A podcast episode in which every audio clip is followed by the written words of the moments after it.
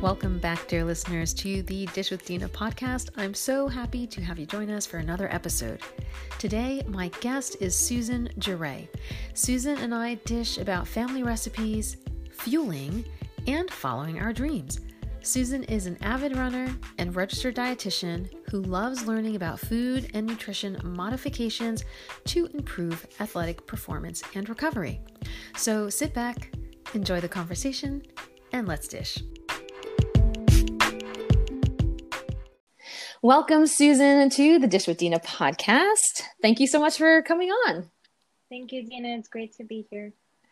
I am very new at this podcasting stuff, and I'm very grateful that you and I had a connection on Instagram. I believe that is where you also saw my kind of calling out to anybody who was following me if you'd be interested on coming in, in and doing an interview with me. So I'm very grateful to have you as one of the first few guests on this podcast. And I'm excited to kind of see where it takes us in this direction.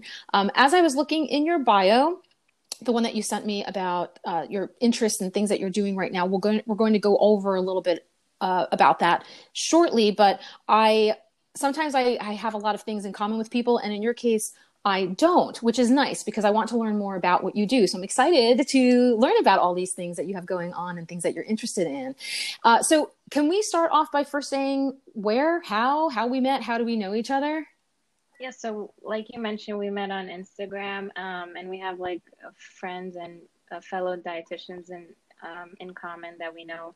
Um, and it's just that I find that social sometimes sometimes social media is is a great place to meet other dietitians or soon to be dietitians and to um, share common interests or learn more learn new things about them and then just help like our D2Bs moving forward. Um, it's like it's great to be part of a dietitian community and to learn from each other and share interests. I love it too. I often joke that we are from the future. I don't think, you know, 30 years ago, or maybe even 10, 15 years ago, there was this much involvement with complete strangers and yeah. and then not even just strangers but people who are so willing to want to share their passions their pursuits their interests with each other and be so supportive of each other as well which is you know, especially in this day and age where everybody's on their go, on the go, and uh, sometimes don't necessarily have time to take out for each other. It's nice to stop and kind of learn a little bit about people in your field or, like I said before, complete strangers on the internet that just happen to cross paths. So tell me a little bit, since the kind of the message of the theme of the podcast is really to start off with understanding cultural backgrounds, food histories, how people grew up, and then finding kind of the path of where things led you whether or not it was positive or negatively influenced and how you know you are to where you are now. So do you mind sharing with our listeners a little bit of either your earliest food memories what your cultural background is how you know how your your family dynamic any of that? Yes, um so um my family is from tajikistan. It's a country in central asia. And growing up uh, we were all we all grew up learning how to cook maybe like from the age of like six. Um, and everything was around food. It was how we stayed connected and shared like family memories. Um, my grandmother would teach us. My mom, like it was, it was just like a rite of passage, so to speak. Um, and it definitely influences uh, a lot of my passion for nutrition because in the beginning I didn't really think of nutrition as a career but then once I became interested in it, everything just kind of sort of came to place um, with that, with the passion of cooking and food that I have. And it's just a way that our family stayed connected and we have recipes that were passed down from generations. And um, knowing what I know now as a dietitian, I definitely um, have changed some recipes or like tweaked them a bit, but more or less um, we've kept them the same just to keep the memories alive um, and then just like sort of eat smaller portions because foods tend to be higher in fat or salt or um, like as traditional foods uh, sort of are. And um, it's just great to keep memory alive and to um, share these recipes. Did your family how did they pass that down? Was it through oral history? Did you guys have an actual like recipe book or did somebody no. compile it all there's actually like no recipe book. It's just passed down based like from cooking, like like I mentioned, because we we learned how to cook from like the age of 6 mm-hmm. So my grandmother would teach um, my mom, and then my mom would teach us, and my grandmother would also teach us. Um, and then we just like pass it down from generation to generation, and that's how it's sort of been like. And every the recipes have stayed the same, like till this day. I love so, that. So you're still finding the ingredients and the flavors, and yeah, not only definitely. are they modernized in that way, but also they kind of bring you back in time, being like, oh my gosh, this is three generations or more worth of cooking the same kind of food. Yeah. I love that. I, I was asked, keeps us connected and um, yeah. Is everyone in that lineage still alive to kind of see all of this happen, or you, you know, kind of uh, bringing this up into the new generation of where you're you're at now? Um, so my grandmother recently passed, but the what we do now is like cook a lot of her recipes um, in memory and honor of her mm-hmm. and celebrate it. Um, and just try to like we keep her memory alive sort of through cooking and um, sharing these recipes like together. I love that. Are they intricate in the sense of my understanding? I believe when it comes to that part of the world is there's a lot of flavors, a lot of components, a lot of ingredients that go in. But is it also very time consuming? And have you modernized any recipes aside from the i guess the um, cooking method have you modernized anything versus you know hand stirring something and instead placing it in a food processor yeah, definitely we have modernized it. Like I definitely use the food processor processor a lot. Um, but most of the time I usually like like if it, we have like these kind of sort of dumplings that we like fill with like meat or sometimes if a vegetarian one like me and my mom made a vegetarian one with like um, butternut squash instead of meat. So we try to like make adaptations and still yeah. have sort of the same spices uh, along the same and then like um, on different modernizations. So sometimes we like bake certain um, dishes instead of like um, putting cooking it cooking it on the stove. Um, and yeah, but more or less the recipe still stays the same, but the tools and cooking methods um, sometimes are um, moderated. Well, like right, yeah. And I think one of the things I teach, I'm an adjunct lecturer. One of my undergrad classes, I might have mentioned this to you, is uh, food, society, and health. And we go through the whole world and kind of learn a little bit about the regional things that they, the traditions, the cultures, and the regional things that they do. But even in the different foodways and the different recipes and the different flavors, there's always something that is similar in every culture, whether it be something like you said, a dumpling. So in your case, it's a dumpling. In my case, being Italian, it's probably a ravioli, right? It's a meat stuffed, or I should say, it's a dough stuffed with something in it, cheese or meat or whatever. And then as far as uh, meal etiquette and preparations go, was was there anything specific when you would sit down to these? Holidays and gatherings and feasts that you would have was there anything that you had to kind of abide by? Who ate first? Or you know who who ladled out the most amount of food for each other? Or did you all kind of just come sit down and it was a family style who you know grab whatever you want to eat? Um, so the way it typically works for us is um, usually we like plate everything on the table already. Um, and typically the elders um, mm-hmm. are served first because uh, respect is a big factor in, in our culture. Um, and the elders usually eat like are served first and but everything's on the table. We don't have like things coming and going. It's usually you put everything on the table and uh, everyone like eats at the same time Right. And that's something that I think we were learning as well in that class is that there is some sort of hierarchy in the social settings and the familial settings that you do honor and respect your elders and whoever else was, you know, cooking might also play a role in that too. Like maybe they get to eat first or maybe they get to eat last, depending on what the culture entails. So I always find these things really interesting. The family style component, I think I resonates with me too. I remember Sunday dinners just huge amounts of everything pasta and bread and uh, different kinds of other i think meats and side dishes and vegetables just all over the table. And we would have you know the large dining room table and then right next to it a smaller table for the kids. And it was exactly like you were saying just everything was right there. You can get up you can go for seconds. And it was just the the enticing aromas. And that's something that I often think back fondly of. And I wish kind of we still had those things today. I mean, like you were saying, it sounds like you're still engaging in that. You still have a large gathering, or at least you're trying to honor the recipe making. Yeah, so typically um, once a week, like Friday night, uh, we usually do like family dinners like that, and mostly like on holidays. But throughout the week, because everyone works, everyone mm-hmm. has different schedules, and um, it, it gets a bit crazy. So like one like right before the weekend, like Friday night, we do that, um, and holidays we sit down, and it's just like a way to connect and mm-hmm. celebrate with the family. I love it. So take us now into kind of what brought you into, I guess, either the career you're in right now or how you navigated from being a child growing up and where you have followed the pursuits of leading you into the dietetics world.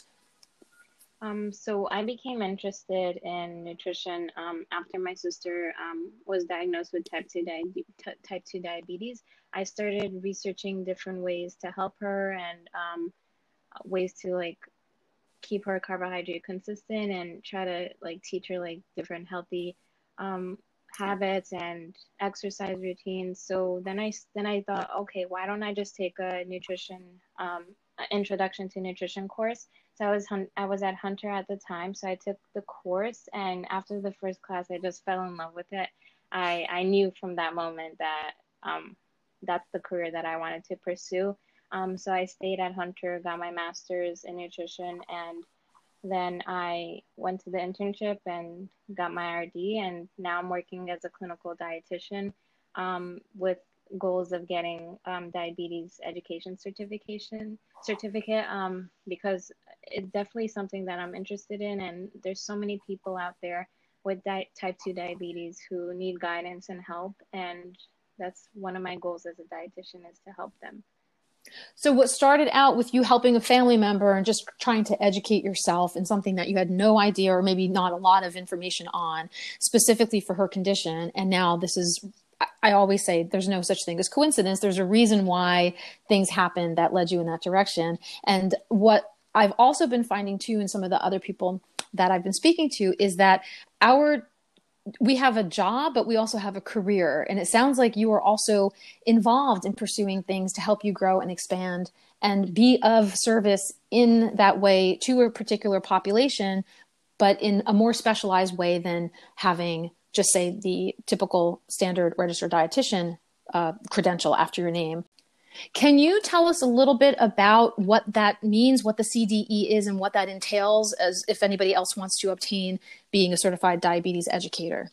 Yeah, sure. So the CDE is a certif- is to become like a certified diabetes educator. So what you would need to do is you would have to be a dietitian um, for two years. Um, and during the last six months of the second year, you would have to obtain uh, like a like a thousand hours. Not like during but they said most of the hours should be like within the last mm-hmm. six months before you need to take the exam. But you have like the two years i guess to do the bulk of the thousand hours. And then you would have to take a standardized exam. And it entails like nutrition but not only nutrition also like um, different medications the biological pathways of uh, mechanisms of how diabetes works how it affects the body um, so what I've heard from uh, other dietitians is that the exam is kind of hard, but I feel like the, the, a lot of them say the nutrition part, obviously, for dietitians is easier, but a lot of them were struggling with the um, pharmacological and um, because there's like new medications out every single year, they come out with different ones. So staying up to date with those, staying up to date with everything that's new in the field, new research, um, and applying that when you're studying.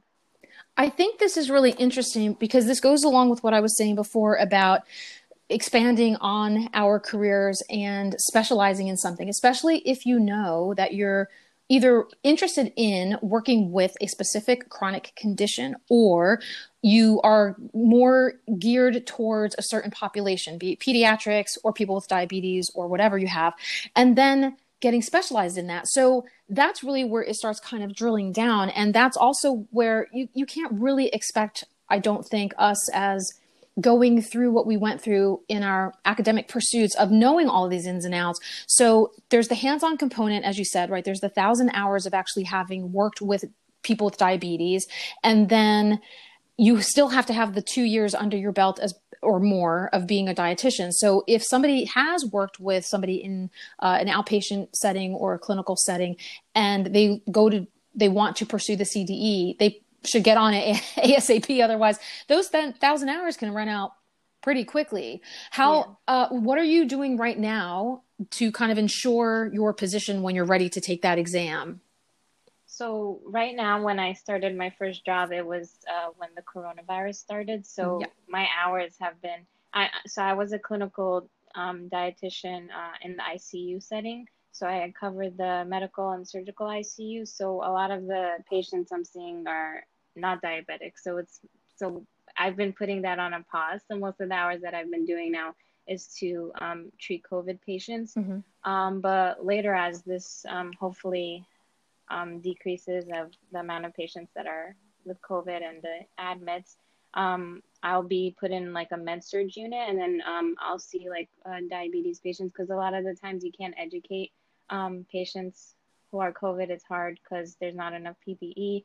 Um, so I've been putting that like as a pause for now, but later, um, hopefully I will be able to resume and see um, di- more diabetes patients with med surg units. Yeah. So for obviously anybody listening, I'm not entirely sure of how I'm going to be scheduling these podcasts to be published out because I think I mentioned to you, Susan, that I want to make sure that there's not too many back to back and repetitive um, guests that we have on. So I'm trying to collect a lot of interviews first. But the point that I'm trying to make is that we are in the uh, throes of a pandemic right now, and that seems to be throwing a lot of people off of their normal daily life. Uh, so hopefully yes once this does wind down then we can continue forth with our pursuits and our goals because we are so focused on just making sure whatever's happening right now is happening what was a day in the life of you previously? Did you have a particular clientele that you met with or you know whatever your your routine was? Can you share a little bit about that as well.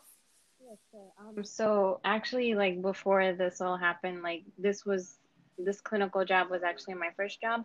But prior to this um, uh, i'm a runner and i ran the marathon in 2018 in new york city. And uh, that actually piqued my interest in sports nutrition as well. So i was doing that I was interested in, and I am still interested in that and obtaining like um, my CSSD. It's a certified specialist in sports dietetics as well. Mm-hmm. And what I was doing is I was like helping. So I was part of a running group, and I was actually seeing a lot of the runners um, for um, nutrition counseling and like on the side, um, and trying to help them with their fueling strategies for marathon training.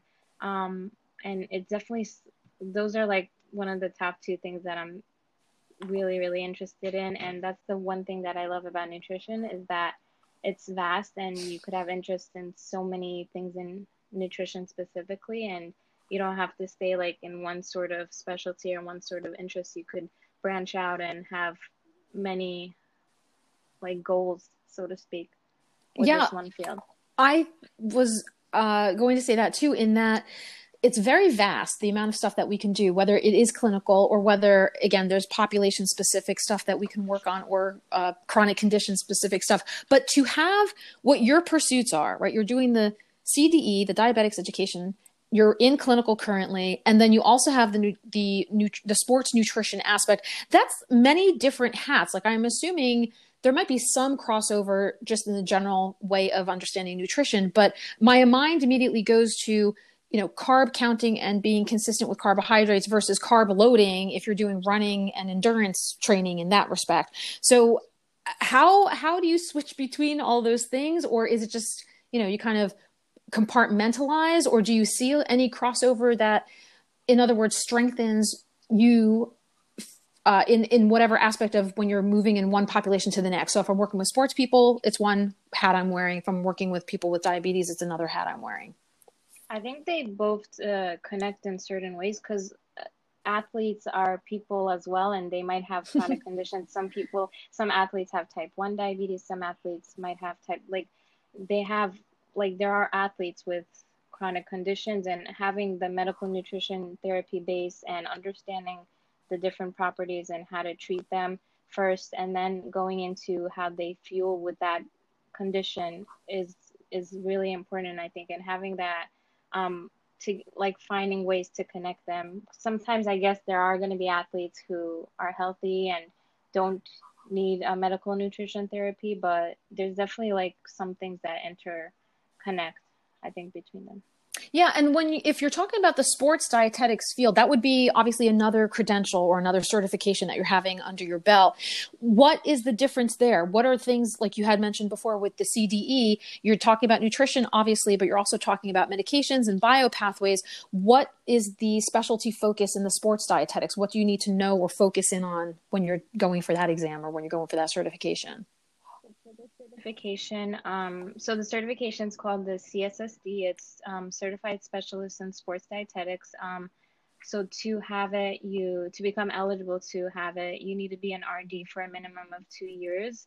Um, have 2,000 hours of sports dietetics practice experience um, as an RD within the past five years, and then you need to recertify. Like all these certifications have recertifications as well, but specifically for this one, so the CDE I found is that you only have, you only can do a thousand hours um, one-on-one counseling with patients, um, whether inpatient, outpatient setting. But specifically for sports dietetics, there's other things that qualify as hours. So you could write a research paper on sports nutrition, and that would count as certain hours. There's certain um, uh, um, like a master's in nutrition would count as 300 hours. Um, a master's in exercise science would count as um, I, I, don't know the exact yeah. hours, but I think it's a doctorate degree is 400 hours. Um, but there's different um, things that you can do. Like if you're maybe like write a book, it's uh, certain hours. There's different things that you could do to gain more hours, as opposed to with the CDE, it's mm-hmm. strictly like a thousand hours one on one.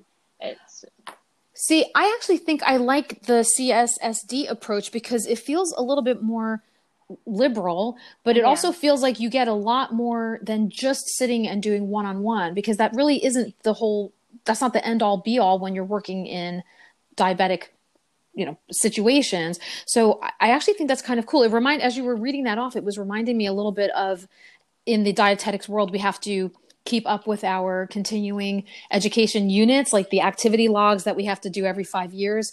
And they do give you the option of doing a bunch of different things. Like you could have read a journal article, or you could have gone to school, or you could have been working in something in research. And so that that feels a lot more flexible, which I think is also making the dietitian a very well-rounded person to understand a little bit more in, than just the one-on-one counseling component on that. Yeah, That's definitely. very cool. I'm really excited for what I hope is it sounds like a lot on your plate at some point, but you know, hopefully not everything's going to happen at the same time. Like maybe you'll have some breathing room from one certification to the other. I hope. Yeah, yeah. I don't. I don't like foresee getting these like in the next two years. These are like, I would say these are my long term goals. Understood. And, and uh, just like something that I strive to get.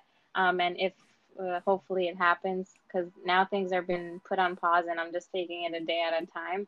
Um, mm-hmm. But it's definitely like something I look forward to obtaining. Can you talk a little bit about for people who don't know what the term fueling means? Now, we you know, we started the conversation of how we all grow up and we might have different backgrounds and you also brought up that working with people in sports or, you know, any kind of athletic world there that obviously they might also have underlying chronic conditions or they might be generally healthy. But what's what's the fueling component? What is it that that means and who is it for um so fueling in terms of like sports nutrition um there's uh like um, you, there's the different types of foods and uh like ratios of carbohydrates and protein that you're um supposed to eat like like pre um exercise during and post um, so let's say I would say, like for an example, a marathon. Let's say you're running the marathon.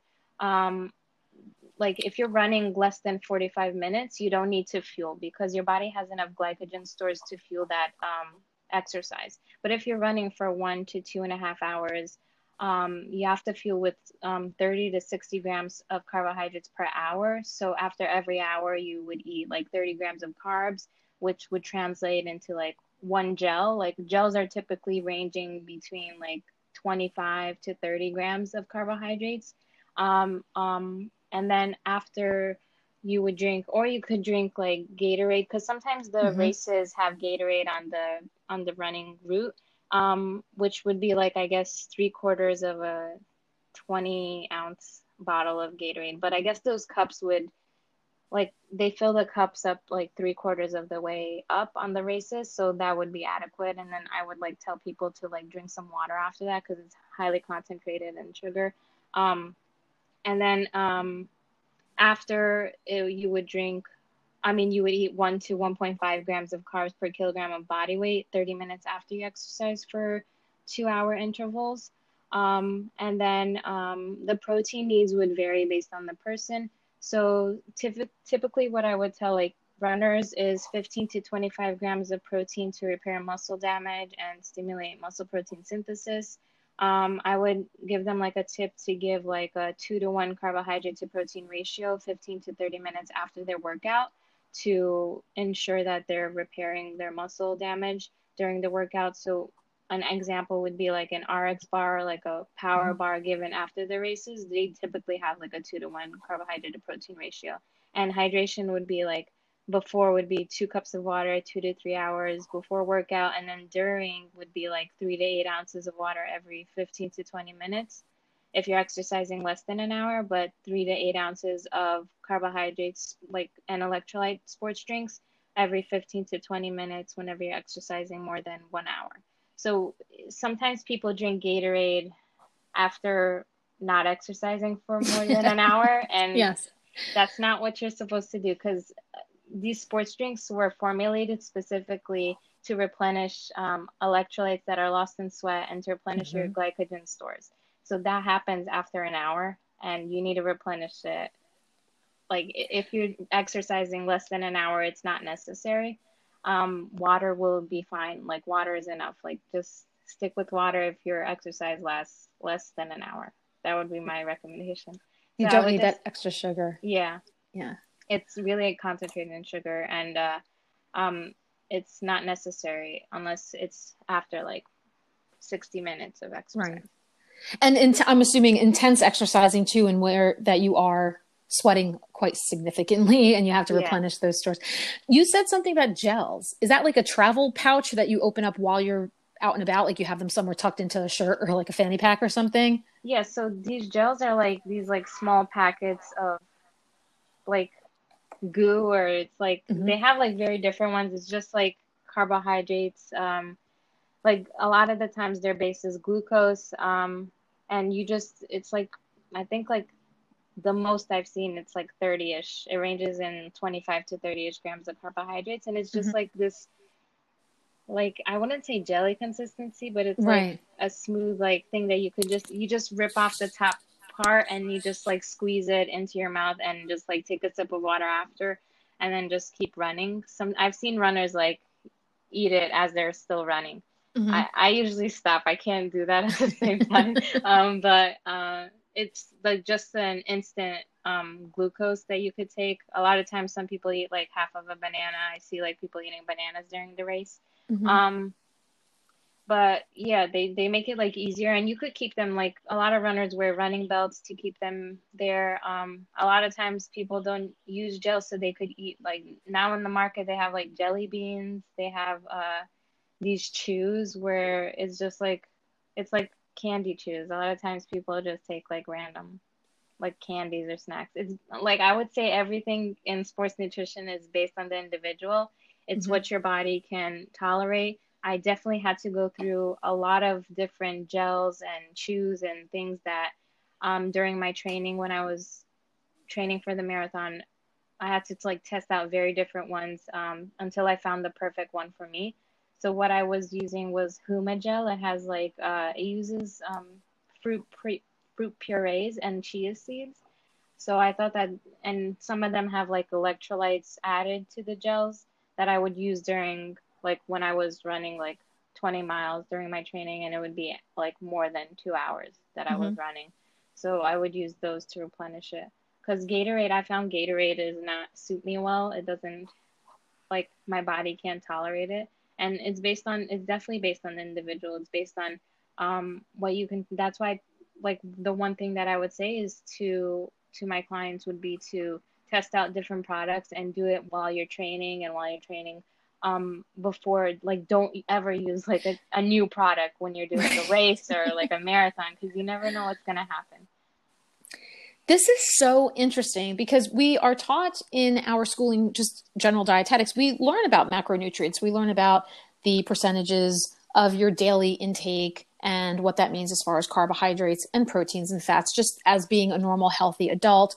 And the guidelines that we're given for there is you know pretty standard. And then of course we sometimes make adjustments depending on chronic conditions if you have a respiratory issue or if there are rare diseases or inborn errors of metabolism and those types of things that we can kind of adjust for. Stress issues physical activity issues as well that we adjust for that. But this sounds like a lot of really intense calculations that you kind of need to know, like you said, starting off where you're going, how intense of an athlete you are, or how intense your workout is going to be, and then building up and testing all these different things out and these different ratios that would, I guess, make you repair obviously whatever is the muscle tears and things that are going on there, but also replenish anything that you're losing. So I, I was laughing when you said the thing about Gatorade because I, I actually use that as an example in one of my classes. That you know, it's one thing to be uh, during the childhood uh, life cycle stage, I think we usually bring up like when kids start joining, you know, soccer leagues and things like that,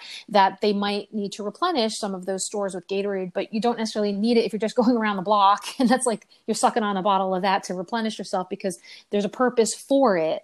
And uh, that that sounds it's just such an interesting, I guess, you know, channel of dietetics that I'm not very familiar with, but you've explained it very well is that true? Is it like a lot of calculations depending on who you're working with or what sports team or what you know type of a- athletic uh, activity you're doing in that way? Yeah it yeah. definitely changes. So this was specifically for runners and uh, more endurance sports and other athletes who focus on strength training uh, like boxing stuff like that would have different um, carbohydrates and protein requirements and um, like needs than compared to runners because you're not using more you're not using glycogen stores you're they would have higher protein needs compared to endurance runners. Right. And so in the world of sports dietetics do you think that it makes sense for personal trainers and i guess coaches or whatever to either be certified themselves as or maybe even go back to school or to bring in a dietitian and have somebody who specializes in dietetics and say this is kind of our team member. You know i'll handle the coaching i'll handle the training and you handle the food combos. Would definitely be important for them to get a specialist and a dietitian who actually studies nutrition and knows what they're talking about as opposed to just recommending specific diets. Like sometimes I see a lot of the times they don't have dietitians in gyms, um, and then their coaches are just um, recommending diets that eliminate certain food groups and are very restricting, and that's very bad, especially if somebody's um, exercising so intensely and um, needing extra needs from protein and carbohydrates. So it would be very important for them to have a specialist or to gain RD mm-hmm. credentials mm-hmm. themselves. I agree. I I had a pot, my little pilot episode talked about kind of how we are often overlooked as a profession and so many people can tap into us but I think that also helps us on this end empower ourselves to pitch ourselves in that way of saying I'm here to support and be of service to your already existing clientele please utilize me in this way because I have this background as well. Oh my gosh Susan this is such a great amount of information. Um, if you don't mind, I want to just switch off for a second before we start wrapping up of kind of maybe a little bit more about what you were talking about with your your go-to resources like where do you usually i like asking people where do you usually go to learn about what you're doing and are you involved in you know conferences or groups membership groups um, anything that you want to share in case there are people who are listening who are looking to get into this or you know found your conversation interesting and uh, where they can possibly go to as well to learn a little bit more about this stuff. Yeah sure. So um, so i'm the i'm a member of the academy of nutrition and dietetics and they have certain dpg groups. So i became uh, a member of the sports uh, dietetics uh, dpg group and they have uh, this list serve where sports dietitians ask questions and uh, like share different resources, uh, different like ways to communicate with patients and have like sometimes they have like really hard questions that a dietitian's asking for other dietitians for advice and how to approach it which i find uh, it's very helpful to read just in case like i would come up with a patient like that. Um, and since i'm in the clinical field i didn't um, like choose like the dpg for diabetes because I'm in the field and i see and i would mm-hmm. in the future see like more patients with diabetes but I, I read a lot of um, papers on diabetes, so I stay with up to date with the research that's um, specifically with uh, diabetes management with nutrition. Um, and it's great to relay that information if and it's it's great to be up to date with any research in the field because a lot of the times even if you're treating the patient the patient's family might come up to you and ask for like I my recommendations on certain diets. Like I've had patients ask me about mm-hmm. like ketogenic diet, intermittent fasting, and it's great to be up to date with the research to give them um, the pros and cons about these diets, so that they would be um, informed about what to do before they do it. I agree with that. So even if you're specializing in something, still pay attention to what's new in the world out there, what people are buzzing about, fad stuff or not so fad stuff, and keeping abreast of all that that stuff too. So just for anybody who's listening, the DPG is a dietetic practice group. And I believe, Susan, you can correct me if I'm wrong, you belong to SCAN, the sports yes, cardiovascular. Yes, cardio, cardiovascular wellness nutrition. That's a really cool one too. So for people who are interested, I mean, they have a website. All of these dietetic practice groups have websites that are accessible to the general public. If you are a dietitian, you don't necessarily have to be a part of the Academy of Nutrition and Dietetics. But when you are a member there, they have these subgroups that you can belong to as well. That, you know, of course, you got to throw a couple of bucks for your membership dues in that respect. But the general public can also look at these things, or dietitians coming up, as we were saying before, RDs to be registered dietitians who are on their way up, who might not yet know what they want to specialize in, but they can go online and check some of these things out and see what you know might be maybe pick, piques their interest in that way. So we talked a little bit about the future you which could be the long-term future you but the current future you what is on your plate today? What are you working on quite literally this this day this week? And whether it's personal or work related and then tell me a little bit too about what your next meal is going to entail because i love talking about food. Um so now i'm just like currently um a clinical dietitian working, um, but like on the side, so I might teach new, the introduction to nutrition course at Hunter. So I'm preparing the presentations um, now for the fall, um, and then like next meal would probably be like a quinoa salad. I was making that before this was happening. nice. That sounds yummy. Well, Susan, it has been a pleasure talking with you. But before we officially wrap up, is there anything that you want to share to anybody that you think you have in mind um, that we haven't necessarily covered? Is there anything that I missed asking you? No, I think that's great. But if anyone wants to like connect with me on Instagram or like um, different social medias and want to learn more, I would be happy to help anyone or any soon to be RDs with any questions. Awesome. And this is your Instagram handle. Tell me again. It's are um, you en- run yeah, on nutrition? Sure. Yeah, at run on nutrition, but it's at run underscore on underscore nutrition. I'm going to put that in the little show notes slash you know description underneath the episode as well, so people can find you.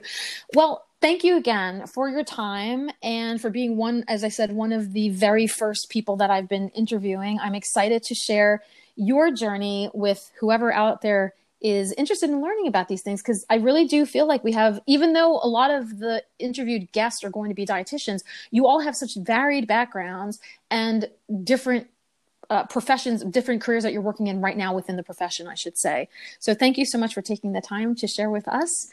Uh, and I, I, I, wish you a, a wonderful rest of the day. Thank you so much for having me. It's been great speaking with you. God, thanks, Susan. Okay, bye-bye. Bye. Thank you so much for joining me this week on the Dish with Dina podcast. I am Dina D'Alessandro, registered dietitian, nutritionist, founder, and chief executive life changer at Dish with Dina, and I'm also your host. If you like what you heard, I would be so grateful if you could subscribe to this podcast, leave a review, and share this with others who you think might benefit from what we have to offer on these episodes. You can also join my mailing list at dishwithdina.com or email me at info at dishwithdina.com with questions, comments, feedback, and if you'd like to be a guest on a future episode, because everybody eats and we all have a story to share. I hope you tune back in next week when we dish again.